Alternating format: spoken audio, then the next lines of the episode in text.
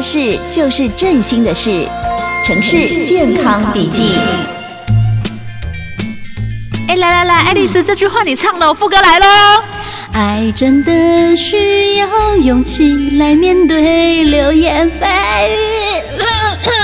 哎，爱丽丝，这首歌不是你的主打歌吗？你是身体不舒服哦？哦，不知道啊。今年过年吃过几次大餐之后，哦，我就觉得我的喉咙就是很容易这样卡卡的。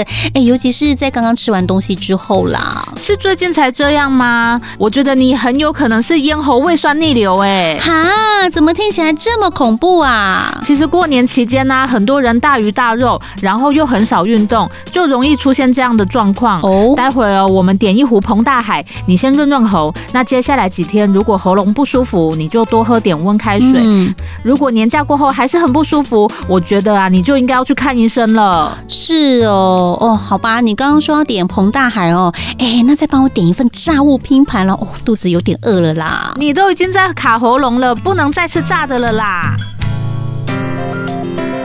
好，非常欢迎所有的听众朋友呢，继续锁定我们今天精彩的节目内容。电话线上今天为您邀请到的就是振兴医院的耳鼻喉科医师，要欢迎到的是张智慧医师，欢迎。嗨，彼得，嗨，听众朋友，大家好，我是振兴医院耳鼻喉科的张智慧医师。是，我想过年期间呢，少不了大鱼大肉哈，再加上呢，可能很多人一边啊、呃、所谓的追剧啦哈打牌啦，一边又把食物塞进嘴巴里面哈，连续。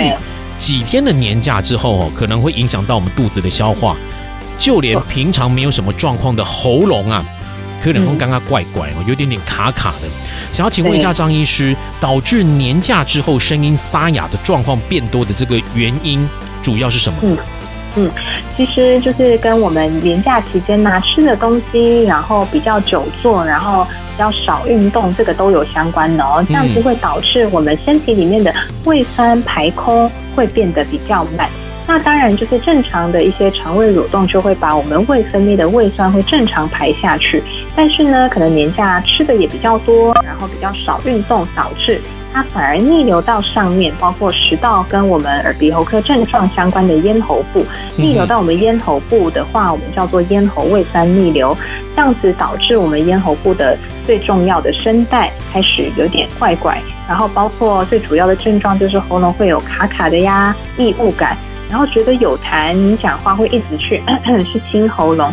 这些动作导致的，我们声带会二次的受伤，然后导致的声音沙哑是非常常见的。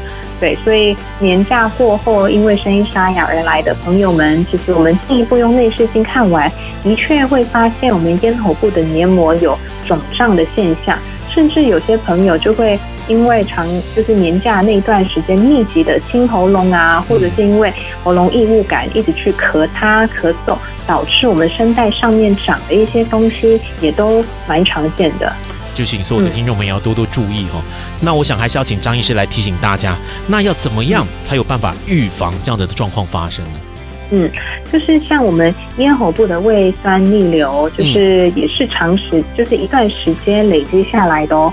所以就是可能年假期间，大家要注意一下您的一些饮食的呃内容，比如说，当然就是会有一些高糖分、高油脂或高热量的这些可以选择性的使用。嗯，然后呢，当然真的聚餐啊，呃，没有办法避免的时候呢。平常就可以搭配一些药物，包括呃让我们肠胃道蠕动比较正常或更顺畅的一些药物，以及让胃酸控制的比较好一点的。那我个人建议，现在有一种就是喝的胃乳呢，其实它除了可以控制胃酸之外，嗯，您在喝下去的瞬间，都可以在咽喉部形成一个保护膜，所以会让呃就是您咽喉部的一些异物感呐、啊、或卡卡的症状会大幅的改善。所以，要是您有预计，就是比如说有很多聚餐呐、啊，接下来连午餐、晚餐，然后隔天、大后天都有一些排程的时候呢，嗯，不妨可以在随身携带一些让我们这些肠胃道蠕动以及控制胃酸的一些药物，这样子的话就可以避免。年假过后，我们声带啊，然后包括咽喉部会有伤受伤的状况。是，刚刚张医师跟我们提到的是可以预防的这个状况哦，就是有一些液体状的胃乳是比较方便携带。然后你如果预知哦，你今天晚上会吃比较多，吃比较油，就可能在大餐之前先食用一下哈，也许对你的这个咽喉的一些呃逆流，会有一些状况上面的改善。那今天节目的最后呢，我们非常感谢振兴医院的耳鼻喉科医师张智慧医师呢接受我们的访问，谢谢张医师。嗯，谢谢彼得，谢谢听众朋友，我们下次见，拜拜。是的，拜拜。以上单元由振兴医院医疗团队联合参与制作。